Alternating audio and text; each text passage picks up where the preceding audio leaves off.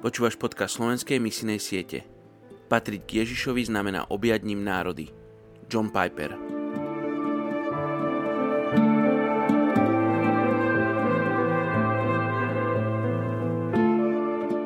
Príslove 3. kapitola, 5. a 6. verš.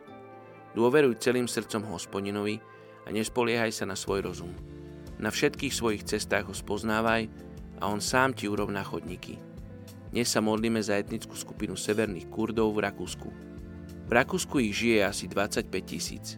Severní Kurdi sú súčasťou oveľa väčšej kurdskej populácie. Delia sa na rozličné klany, kmene a kmeňové konfederácie.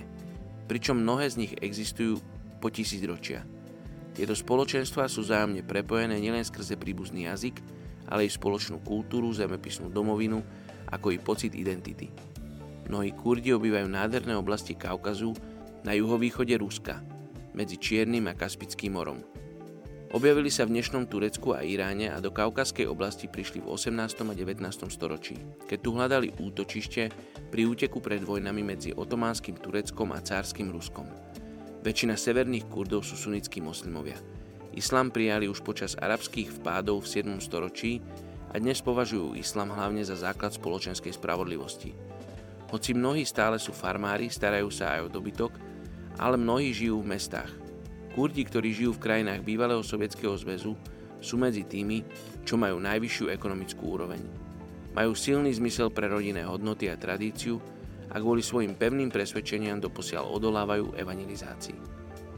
Poďme sa spolu modliť za severných Kurdov v Rakúsku. Otče, ja ti ďakujem, že ty neposieláš iba ľudí do zahraničia k najmenej zasiahnutým etnickým skupinám, ale že ty posielaš aj najmenej zasiahnuté etnické skupiny k nám. Ja ti ďakujem, že 25 tisíc Kurdov môže žiť v Rakúsku. Oče, ja sa chcem modliť, aby Rakúska církev bola schopná priniesť týmto ľuďom evanílium. Aby využili to, že títo ľudia sa cítia osamelí, že sú mimo svojej domoviny. Aby využili tú príležitosť, že môžu byť solova svetlom, že môžu otvorene rozprávať evanílium týmto ľuďom, lebo sú títo ľudia v Rakúsku. Oče, ja sa modlím, aby povstali Kurdi, aby prišli k Tebe, Oče. A modlím sa, aby vyšli a vrátili sa späť do Kurdistánu, kde môžu osobným svedectvom a svojim životom a cez svoj jazyk hovoriť k svojim príbuzným a hovoriť im o Tebe, Ježiš. Tí, ktorí si prišiel na túto zem, aby Kurdi mohli žiť.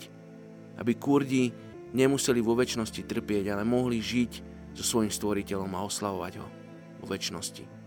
Ďakujem ti, Ježiš, žehname kurdskej komunite v Rakúsku. Amén.